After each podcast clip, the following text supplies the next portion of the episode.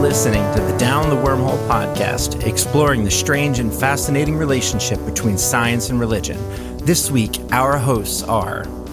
My name is Adam. I teach at Bethany College in Lindsborg, Kansas. My favorite cyborg is Neil Harbisson, who is an artist from Spain who has an antenna implanted in his head so that audible audible vibrations show up to him and he can also see Wi-Fi enabled signals as colors. Rachel Jackson, rabbi at Agudas Israel Congregation, Hendersonville, North Carolina. And my favorite cyborg is fictional. Um, and she is Seven of Nine from Star Trek. Ian Benz, Associate Professor of Elementary Science Education at UNC Charlotte. And I would say that my favorite cyborg is the version of the Terminator that uh, Arnold Schwarzenegger plays in Terminator Dark Fate. He's the older version of the original Terminator, uh, and he's very nice.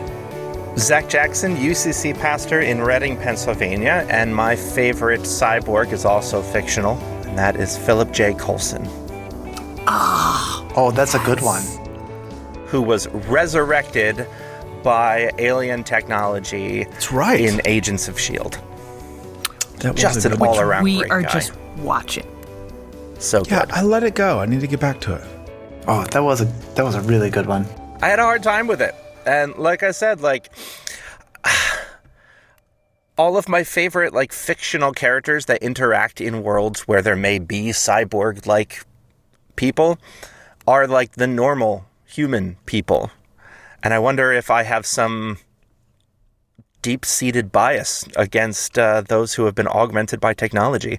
I'm like, Psh, you guys, it's unfair. It's unfair. I want the I want the normal, natural one, which I recognize is, is very prejudiced in, yeah. in in terms of science fiction. There may be something still deep seated in there. I'll work out with my therapist anyway. So, Adam, why did you ask us this question that you are the only person who answered with a real person?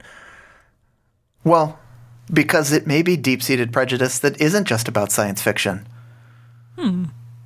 Bum, bum, bum.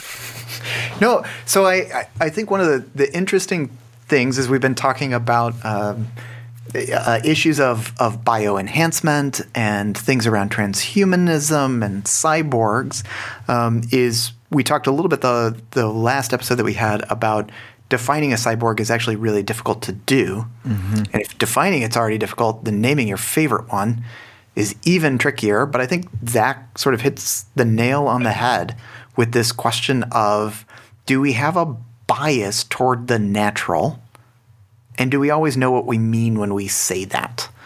Um, and there is a group of folks out there, the transhumanists, particularly a group, Humanity Plus, that thinks Zach is just biased um, and that that bias from science fiction may be carrying over in important ways into reality against folks who are augmented. Um, and so, what I have been particularly interested in out of that group is this question, this this statement actually that they put forward, um, called the Transhumanist Declaration which is like a declaration of what they think should be advocated for as we go forward in talking about transhumanism. And that's probably a word that may not be super familiar to everybody. So I can at least unpack it. Um, when we talk about transhumanists, we're talking about human beings who are profoundly altered by science and technology in the future which is a vague definition. Yes, it is. Because my Especially first thought was, is, what does profoundly mean? yeah. Jinx. Yeah. Right. Um, and let me just say, like, there's not real clarity about what profoundly means. But generally, when folks think about transhumanism, I can give you some examples. They think about your consciousness being uploaded into a new body or they think about radical enhancements of the body to let you do things that only the $6 million man could do. Um, or they think about these radical uh, changes in the way in which brains function so that they function quicker or better than just a natural born person. These tend to be three areas where this happens. There's a fourth, which has a lot to do with resurrection and making sure you don't die or suffer. Is there a requirement to? uh, So I'm curious that transhumanism has to include technology, So, in like general, medical. The reason I'm asking is medical advance, like vaccines, yeah. right? So I just got my first one yesterday. Woohoo! Congratulations. And so, what I'm curious about would that count as improving the human body to perform better? Mm-hmm. So different transhumanist folks are going to answer that question in different ways. And that's the like that's the ambiguity of that profound word. Right? Is is a vaccine so commonplace that it doesn't fit in the way we want to talk about transhumanism because it's not a profound augmentation. It is for those that have it. I agree. I would be in the camp of folks who look at this and go, "Yes, when you do medical technological advances on someone, they're transhuman." And this is a much wider term. We only need to um, look at 100 years ago and be like, oh, yeah, it turns out vaccines make people live a lot longer, which is why we mm-hmm. are approaching 8 billion people on this planet. Some folks would say that when we talk about it that way, we're actually talking about post-humanism. And that that would be a way of making this distinction between two groups. So transhumanists are thinking about these profound changes. Post-humanists are folks who are saying that line between where technology and human beings intersect is really blurry. Um, and it probably needs to be explored, but the way you would explore it might look really different than transhumanists. So I, I'll give you the first statement from the transhumanist um, declaration because I think it gives you a sense of where they're heading, right? Statement one is humanity stands to be profoundly affected by science and technology in the future. We envision the possibility of broadening human potential by overcoming aging, cognitive shortcomings, involuntary suffering, and our confinement to planet Earth. Um, statement two, right? A close follow up. We believe that humanity's potential is still mostly unrealized. There are possible scenarios that lead to wonderful and exceedingly worthwhile enhanced human conditions. So the question then, like for for when we talk about vaccines or something like that, right, is does that fit in with these sort of first two statements of transhumanism or not? And there are scholars who get really excited about this. They're you know people like me. Um, Sorry. I'm not sure anybody else should be excited about it, but I mean, I am super excited about it. Well, so I think the vaccine, you know, so humanity stands to be profoundly affected by science and technology in the future. I think that could obviously, yeah, fits into that, right? Um, overcoming aging, cognitive shortcomings, involuntary suffering. Vaccines, I, I would say, definitely address the possibility of involuntary suffering, or can address that. So, um, confinement to planet Earth it may at some point make it so that space travel is easier, right? So, but we just don't know that yet. So I think still vaccines could, you know, humanity's potential still mostly unrealized, though I, I still think that that could fit in. It strikes me that there's a broader intentionality around transhumanism as opposed to this sort of patchwork fixes of the advancement of science as is, where at the heart of a lot of what I've read and talked with folks about, there's this implicit understanding that evolution got us this far, but our technological civilization, uh, globalism, all of that has rendered natural selection worthless now. And the weak are no longer dying off, they're thriving and they're having babies. And so, for the sake of humanity's future, we can't rely anymore on millions of years of natural selection. It is now our turn to take the next step of human evolution into our own hands to create it ourselves.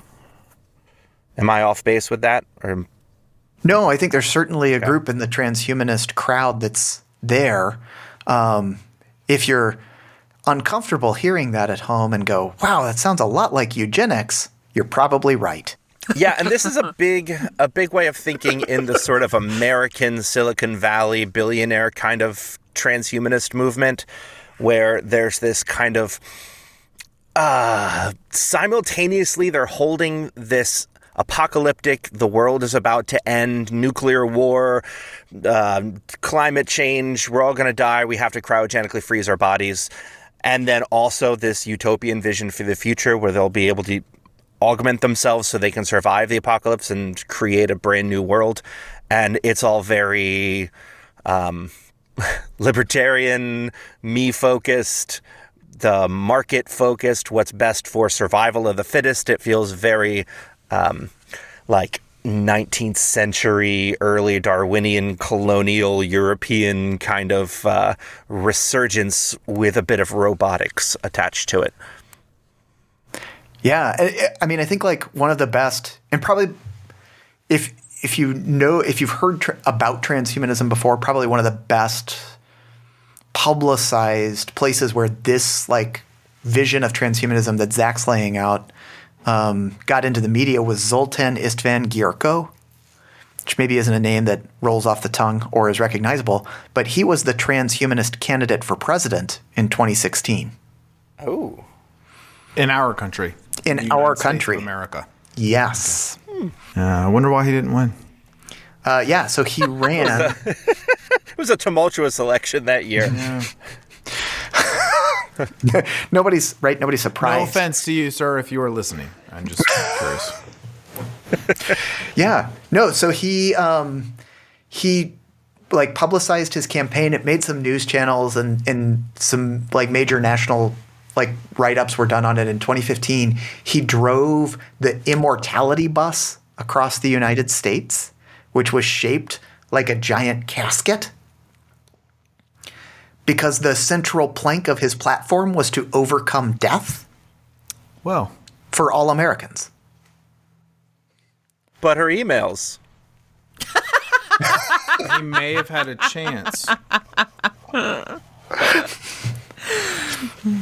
Not a political show. That's all I remember from 2016's election. I'm, I'm sorry, it's a, it's a blur. I just looked him up and see that yes, he um yeah, okay. Yeah, and for our listeners, we'll we'll have them in the show notes in case you don't, so you can case, We'll look 'em up case for you. Your coat wasn't, you know, on the front of your tongue. Uh-huh. But right, like I mean, it, I think it's pretty clear, right? He's a person who went from the libertarian to the Republican through the transhumanist, his transhumanist party that he invented, right? Like there, there is that element, particularly in the American vision of what transhumanism is, that's important to acknowledge. It's also why it's hard to, you know, categorize, right? Like, because on the one hand, I'd say there are transhumanist things that I'm deeply in favor of. Mine are more post-humanist, but like, I'm clearly not like in, you know, Gyurko's party here. Yet.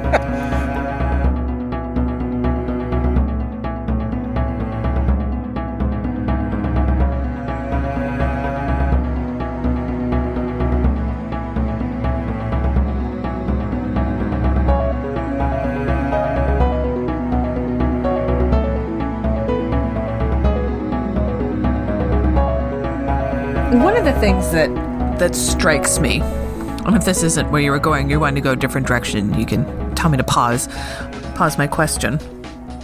Um, the first one, the first declaration that you read had this. The very first statement there was broadening human potential by overcoming aging. And the person that you were just referring to drove around in a glorified casket. I wonder how much of this is just the American mentality and fear of death. That is, from my perspective, very unhealthy. The our inability as a society, not as individuals, but as a society, our inability to face our own mortality. That we are trying to somehow cling to this idea that that we won't die and that anything that we can do to prevent us from dying we should do and I fundamentally disagree with that. I'm not even saying if you can live to be healthy, not even so even if you have a good quality of life, you still need to die. I probably put shouldn't put that in the second person, right? Just, well, generally. And, and is that where this transhumanism issue or this this concept is coming from? Is really stemming from a fear of mortality? Or is there more to it? Right? Is is there more to it that, that we want to reach our potential, or is that really crossing the lines into posthumanism? And I think that's where I'm getting stuck on this particular uh, philosophy. Well, Rachel, you saying that makes me think about Star Trek, uh, mm-hmm. actually. Um, and it was this Star Trek Generations, the movie, right? Mm-hmm. The first one that came out from that line, Next Generation. And at the very end, it made me, it reminded me of the fact that, um, you know, uh, Captain Picard tells Riker, you know, this is after the the Enterprise was destroyed, and says, you know, after all, number one, we're only mortal. And Riker, smiling, says, "Speak for yourself, sir. I plan to live forever." now, I don't know all of the history with him like you you do, obviously, but it makes me think about if the idea of transhumanism is to potentially live forever, could that make him a transhumanist? totally blew your brains with that one, dear listener. Riker, the transhumanist. Dear listener. That's right. Come on, Break Trekkies. that fourth wall. No, I, I, I mean, I do think this question about death is really central to transhumanism, and I, I don't disagree, Rachel. Like, I would, I would make the argument sort of the same way that you did. Like, the way in which one treats a fear of death is a good marker to separate transhumanism, posthumanism, right? Um, I would also say, like, I think this fear of death piece is really critical to how this movement gets traction, right? because I think there's there's a little bit right that if I'm if I'm reading really if I read generously right I'm like yeah getting old sucks. I don't want to get old. Yeah. Like there are like cognitive shortcomings. Yeah. I don't want to have cognitive shortcomings as I get old. I'd like to avoid that. If someone could help me avoid that that'd be great. Now on the face of it, I kind of go like, okay, yeah, yeah. And then I start pulling that back a little bit and I go, this should be deeply concerning to people. Mm-hmm. like in the ways that we've been we've been sort of talking about. So I guess my question to you all, because it, it it is like something that I wrestle with and don't have a good answer to, is um, I think there's this tendency when we do theology and science, we do religion and science, to say, when we get to an issue like death, let's leave the mechanics to the science people. And let's leave the like help you confront the fear of that to the religiousy people. And this is a good place where the independence model works and let none the two shall meet, right? Mm-hmm. But the transhumanists make that really difficult because they're saying like, hey, no, the death part is just bad, right? You should not you should not get behind the the death thing. Let that go.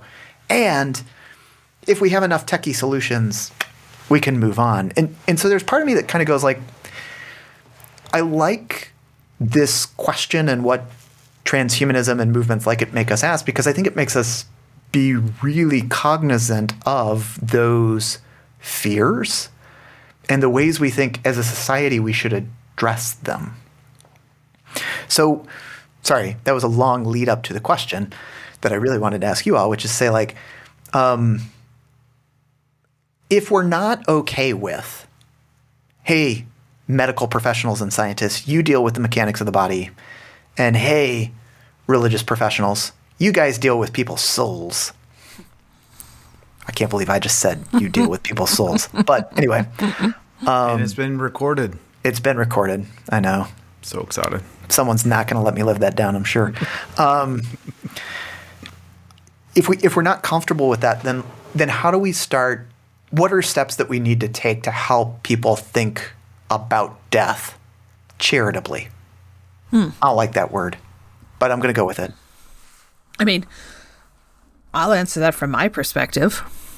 The first thing that we have to do is talk about death. First and foremost, we have to talk about it. Not in not in a 6-year-old ha ha ha I'm to kill you, but like in a real I say that as a 6-year-old who's always talking about his Lego people dying. Right? Not not in that way. In a realistic what is it? Let's talk about it. Let's let's not shy away from it. Let's not do everything in our power to keep this person alive. Let's not put a pacemaker in a 95 year old who has Alzheimer's. Hmm. Right? So where we where we start is by not making it a taboo or a shame subject. Right? That's we have to do that. Secondly, we have to do that and include ourselves within the world that we are nature, we are animals, and we are not outside of that. We tend to forget that we might be on top of the food chain, but we're still on the food chain. We might, this is not some hierarchy that we've somehow gotten ourselves away from, that we're so different than that. Everything dies, right? Hearken the Lion King, right? It is the circle of life. And if we can talk about the circle of life, we must include death in that conversation for everything.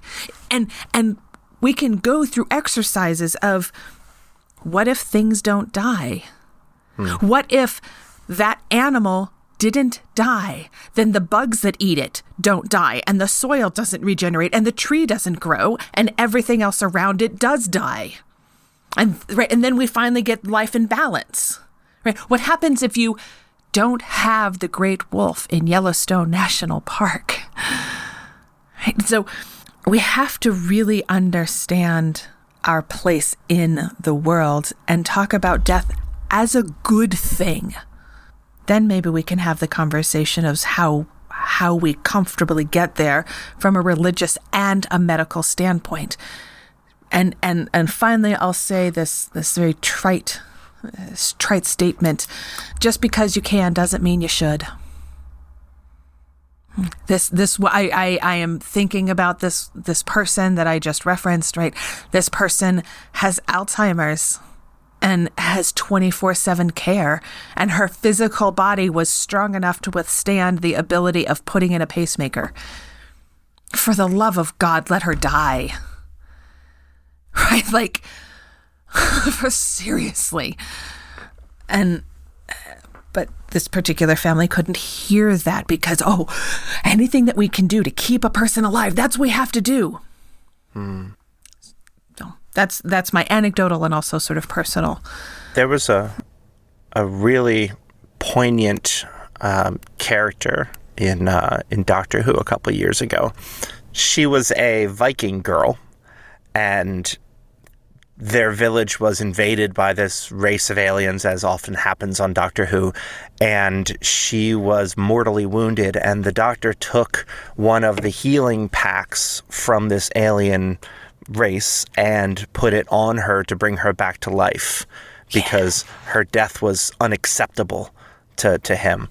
Uh, the problem was the technology wasn't designed for humans. And so it kind of wore her out like a battery and then the technology in it fused with her and essentially became self replicating and healed her continuously. And so her body physically could never die. The problem with that is that she was still human in every other way. She was just a human that never aged. And so she was like 13, 14 years old forever.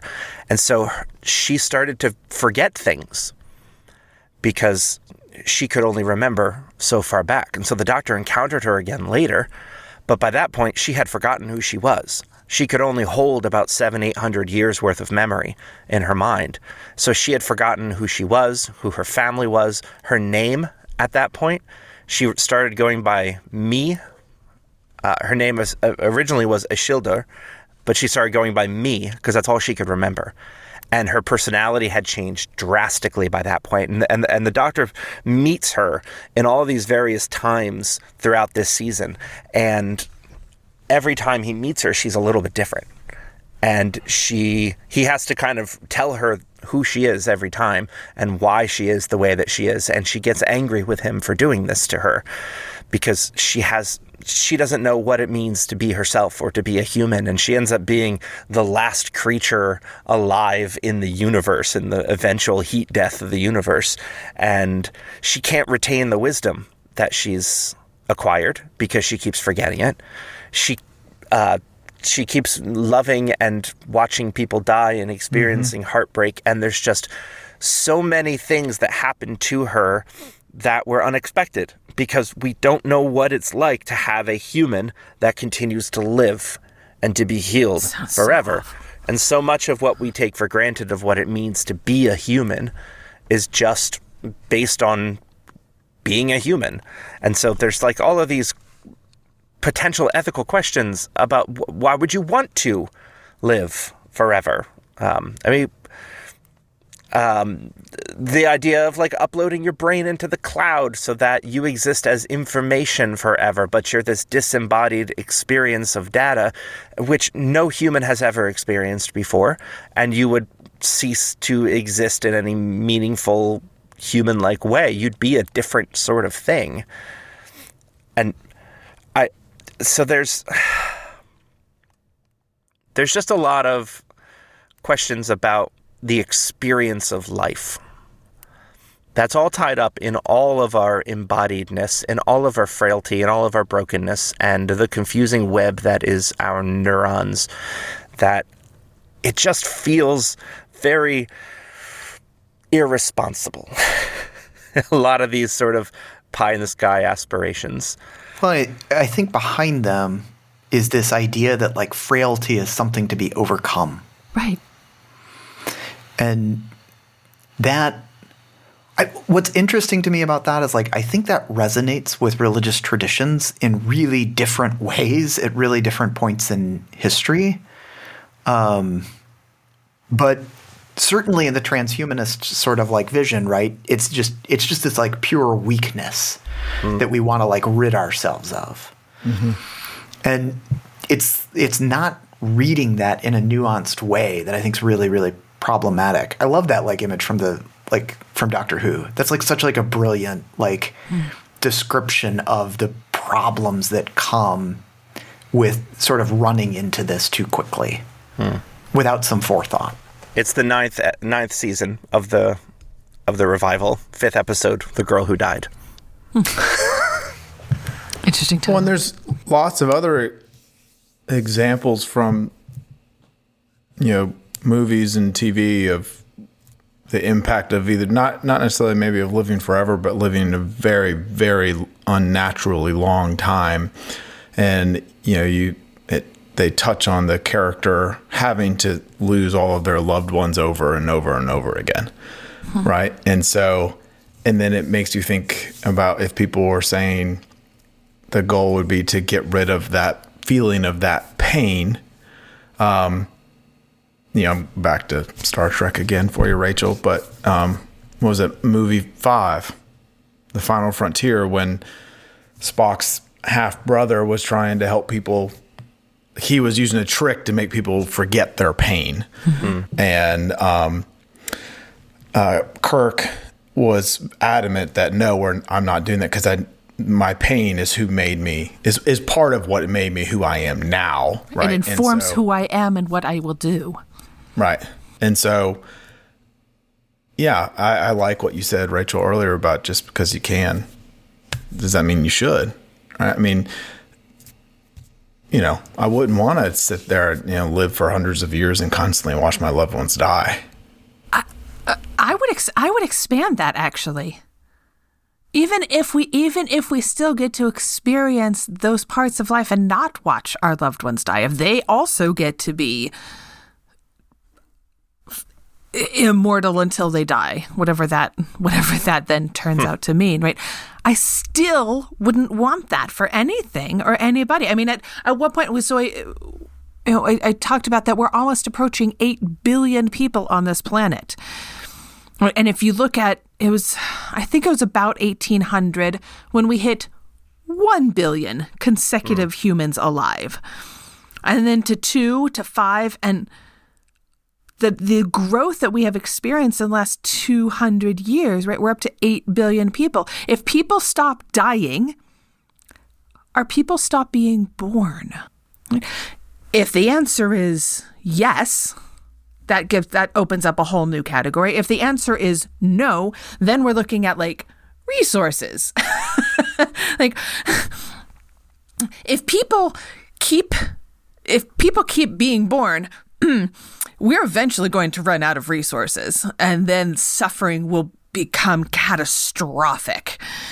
If people stop being born then all of those firsts that we experience ourselves or those firsts that we watch secondhand that give us renewed energy the first love the first kiss the first step the first rainbow the firsts those cease to exist too and then we hit a completely different wall of lack of joy in life. And that's a whole nother catastrophe, not just a resources catastrophe, but a resources of happiness catastrophe. And I know that's not necessarily this full concept of transhumanism, right? But right where death is only a singular part of it but if that's really what we're going for then we need to look at our ethics and we need to look at what are the results of doing this or of being this and we need to look at those questions of well what is necessary and sufficient to be human mm-hmm. What what does it mean to be human? And if it's not just transporting your brain to a cloud and well, what is it? It's not just the neurons. There's this magic that we haven't yet figured out what it is because we can't replicate the brain. We can't replicate the body's experience. And how dare we suggest that a person that doesn't have the exact same neurotypical understanding of these neurons is not human? Like, how dare we do that? That's a whole nother eugenics issue, too and and, and I just I, the last thing that I'm going to say on this sort of mini rant is uh, this necessary and sufficient piece. What are they, both experiential but also physically? And it just brings to mind the philosophical argument of the ship of Theseus. Right. I like that it always comes back to the ship of Theseus. Right? Theseus. Just maintain your ship a little better, guys. You know what you find when you go down the wormhole? Drive it so hard. The ship of Ship of Theseus. Theseus. What's at the center of every wormhole? The ship of Theseus. Ship of Theseus. He got very lost. Or maybe he's found.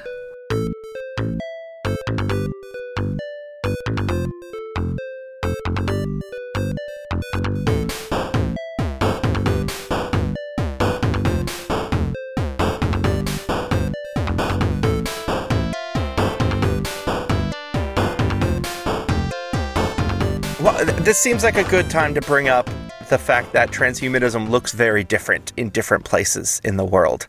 Yes. That uh, one of the major streams of it comes out of out of Russia, and they draw a lot of their inspiration from the writings of uh, Nikolai Fedorov, who was an, a Russian Orthodox priest, and so a lot of his advocacy for, and, and I should mention, he's writing in the late 19th century, so we're not talking yet about all of the technological advancements that we have today. He's imagining a lot of this stuff, but he imagines that there will come a day when we will be able to extend life almost indefinitely. And when we do, we have the moral responsibility to do so for the good of all humanity and to then um, because we are enjoying that privilege for ourselves, we have the moral duty to do so for our ancestors who gave this life to us. So we should resurrect our parents from the dead to give back the life that they gave to us as a moral duty. And then they likewise to resurrect their parents assuming that this sort of technology exists in the future, and then also assuming that this sort of technology is evenly distributed and that the resources exist to do so. So, this needs to be something that we're thinking about as well. That as we resurrect our ancestors, we're also giving them the ability to either require less food or that the world is able to, to sustain more. And he imagines that this great resurrection talked about in the book of Revelation, of where God is bringing up those saints who have come before us, that this is something that is not going to be God doing in the end times, but is something that is we are going to participate with God in doing. And so we will be creating the new heaven and the new earth through our own um, technology and and and benevolence, and that this needs to be widely distributed. And so that plus the the the, the communist revolution and the idea of shared utopia mean meant that the Russian stream of this is very us focused. It's very focused on like great, we're going to sustain life and and eliminate suffering, but how are we going to distribute this evenly? Instead of letting it fall into the hands of a couple of powerful people.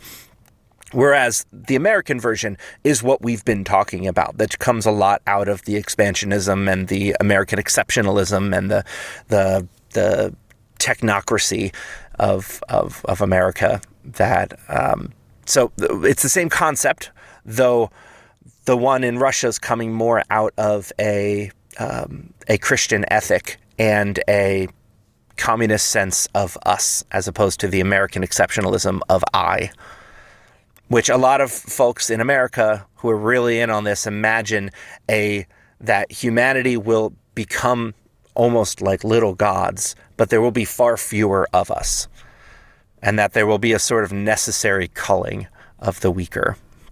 Those who are very honest about the actual implications of what this looks like down the road will will admit that that's a part of it because it almost necessarily has to be if you're not going to be concerned with you know genetically modifying humans that they don't require as much food you know or, or giving us chlorophyll or something.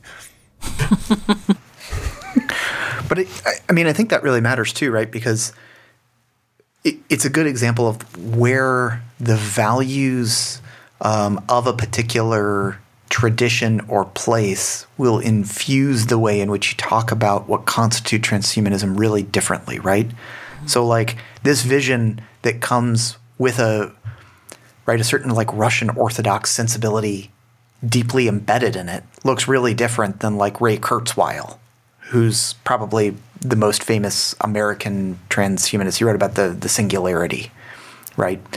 Um, is really different than like so like the the group that's particularly interesting to me right now are the folks who identify as Buddhist transhumanists, right? What are the ways in which physical and mental augmentation can help one realize Buddhist goals of reducing suffering and realizing awakening?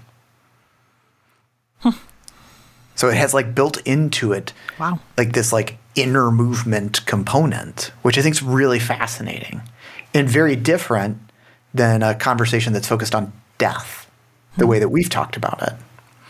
Right? So this is to me this is what's really interesting about transhumanism is if if for so long religion and science sort of said, "Hey, you can do your thing, you can do your thing." When you get to the point of transhumanism, you you can't play that hmm. smoothly anymore. It it really dis- that that ground disappears from under you, um, and you have to confront these questions that I like to poke my more science oriented colleagues with, which is to say, which values are influencing the way you talk about doing your science? And maybe as we hit these more systemic questions, you can't neatly parcel that out anymore. Mm-hmm. It may just be part of what you're doing. And that's okay, but let's, you know, be honest about that or, or think about it critically, or, you know, ask for help from your humanities colleagues who have spent the better part of their careers thinking specifically about these issues. Hmm. And hire them if you can, because they need work. They would like to work. They're good partners in your lab group, making sure you don't do something utterly unethical. Right. I mean, I we so need that. Speaking as a person who worked as a bench scientist, we so need ethicists and philosophers and people who ask these deeper questions about what is the end goal that you're going to achieve by doing X, Y, or Z. The end end goal, not this, here's a lovely cream for eczema, and this one person's life will be better for it. Is that the end goal? Truly. And if it's not, then what is it? Where is suffering happening here? Right?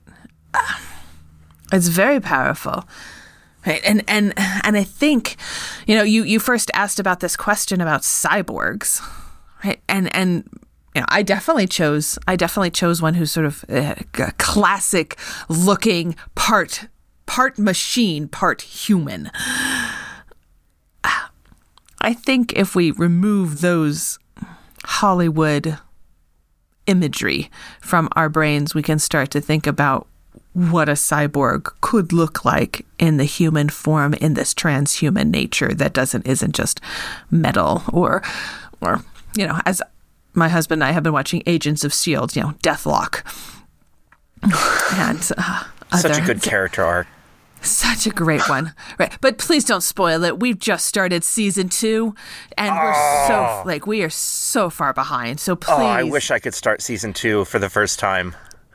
So you good. know I don't so like that's that's much of it, so I that's gotta get another into it. great cyborg that we could we could have talked about and like what's going Mm-hmm. on with his humanity again i'm not spoiling anything for anybody else because i'm six years behind um so like what's his when he recognizes humanity what is what is going on with him as his own body is changing. But what is the evilness that is getting him there too? And uh, etc. cetera et cetera. That's for you know when we go to the tv shows not when we go to the movies. I do think it's really interesting how much like science fiction helps us like think through in really critical ways not only the science but also the like ethics and morals the the way in which we're answering the should question right that like there's something about that speculative imagination that I think is really really important to to not lose in religious and theological traditions too right? And and recognize that the, that element really cuts both ways in in how we talk about this in religion and science.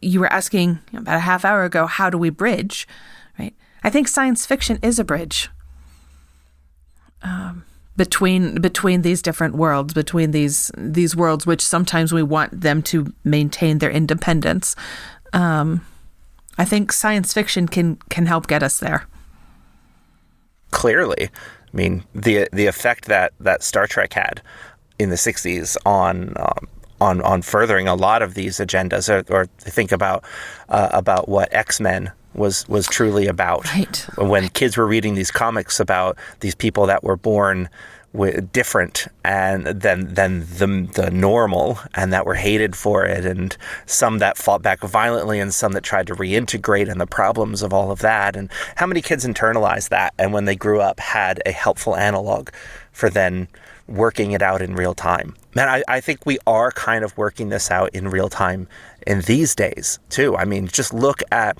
the arguments at the, the debates in in the senate right now about about trans kids oh god and sports. Oh, like somehow stupid this is a, missouri right. Somehow this is a big problem now uh, that we all have to address on a federal level about how uh, trans people can can compete in sports because this is so important that it has to be decided in the Senate. And mm-hmm. we're kind of working this out in real time. We're saying to those people that you are not who you say you are. And we mm. know better about who you say you are. And you claim to be a woman so that you can compete in women's sports and win. But we know who you really are. And you're doing violence to those people. And you are diminishing their, their personhood because of some fear, I think, about mm-hmm. how it diminishes your own oh it hurts And- my heart right? Your perception. I, I, I said before we were recording that I never truly understood Jesus until I studied queer Christology and the whole like dual nature of Christ. Where the early church fought about this for so long that Jesus is fully human, fully divine. But what does that mean? And does he have a, a, what is his will? Does he have a fully human will? And how is that in contradiction to the God? And how can he be both at once, but neither, but something else? And we have all of these formulations, these philosophical formulations that never felt satisfactory until I read a trans person's account of how they read Jesus. And suddenly, Jesus made so much sense. Or when somebody explained John 1 and Jesus coming into the world, um, but being rejected by the world, but still loving the world despite the world, the fact that the world didn't know him as he truly was. Like when somebody explained that as God's coming out and the power and vulnerability behind that, like I understood that for the first time in my life. And so we are working this out in real time. And we're we're discovering our own prejudices inside of us. And i think that uh, science fiction and movies and books and art and all of these things are helping us to work them out in safe spaces so that when they actually affect real people in senate decisions and whatnot that we're maybe a little bit more careful about where our prejudices actually lie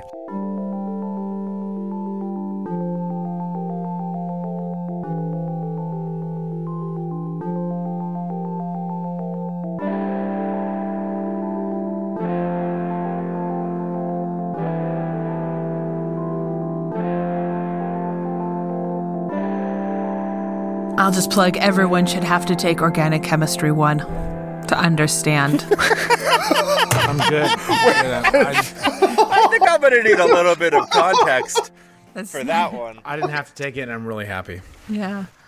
Um, wait, wait, wait. Hold. Wait, no, no, no. You didn't have to take OChem one. How was that even possible? Wait, wait. You did environmental science, and you didn't have to take OChem one. That is correct. You should ask NC for your money back. My thing was uh, my my concentration yeah. was geology. Environmental science geology Oh. concentration. So that was not one of the required, which I I'm didn't kind of know. with Sheldon on this one. We called that rocks know or jocks when I was in school. Yeah, I loved it. I was so happy I didn't have to take that class. Yeah, well, you should. Um, and I'm the good. reason the reason I say that in context of this conversation is because if you can use the scientific understandings of cis and trans, I think it allows, which is a science thing, it allows for a better understanding of just a difference of humans as opposed to an othering of humans of a well that's not natural or that's not normal or that's not my experience. If you start to understand and just see things on a plane of existence and say some things are on this plane of existence and some things are on a different plane of existence and some things rotate back and forth between these planes of existence right? This is whole the i'm, I'm making the analogy here of the non-binary um, where it just rotates and can exist in both or neither right if we can understand that from the science level which is why everyone should take ochem at least one then perhaps we can understand that from a human level and we don't start looking at each other and we label each other, well, you're so different that I have to other you. So what you're really mm-hmm. saying is that my religion degree needs to now include OChem one. Absolutely, it does. Okay. Yeah. Put that on your schedule for next year for your. So for I your should students. go back and take it. Yeah. I do, and I mean I mean this very seriously. I think, you know, I then again I'm I'm definitely the person, you know, I I have a chemistry degree and I'm a rabbi, so I kind of like to live in both worlds of of this. And I think that's our obligation to to ourselves be transhuman. That's my definition, or maybe I'm I'm far more post-human. That let's just move beyond these definitions of of othering. Um, sadly, I have to be other and and leave now and and leave you all. Um, but we'll continue our conversation next week. Well, Adam, do you have any final thoughts? As Rachel has left us, and we have just about two minutes remaining. since you started us off, do you have oh, any man. final closing I- thoughts for us? I don't have any final thought. I never have final thoughts. Also, You I, do I- now. I mean, how do you how do you like top Rachel's ability to jump to requiring organic chemistry for humanities people? I I mean, that that was pretty brilliant. I uh, I, I mean, I, I think what I will say is like I, I think actually what I really liked about what I really like about her example is that it puts in a very clear way how important this movement back and forth in language is for science and religion dialogue, right? And which scientific analogies we choose to pick up matter, and which implicit values are shaping the way we do science matter. And the ways in which that we want to talk about pulling forward values from our religious traditions matters. And and none of that is self-evident. I think that's the other piece that came through as we were talking like about you know the various ways that we want to talk about transhumanism right the values that we use to talk about suffering and death and aging aren't self-evident and they're not always the same and that's okay in fact, one could maybe even argue that's good. Um, but where we get into trouble is when we suddenly imagine that they can be. Um, and I think for me, that's that's always been my big frustration with transhumanism, sort of writ large in the general public, is that it gets presented as though the values that are pursued are self-evident. And I want to say, no way, no way is that true. And also, that doesn't mean that like all transhumanism's bad. Like because that's that tends to i think be the knee-jerk reaction the other way. It's like oh we shouldn't do this. Like yes we need to really carefully question that can doesn't always mean should. But sometimes we should. It doesn't mean we don't. And i think that's the other like element that i think is really important to tease out. Um, but we have to have honest conversation to do that. So here's to honest conversation. Yay. I like honest conversation.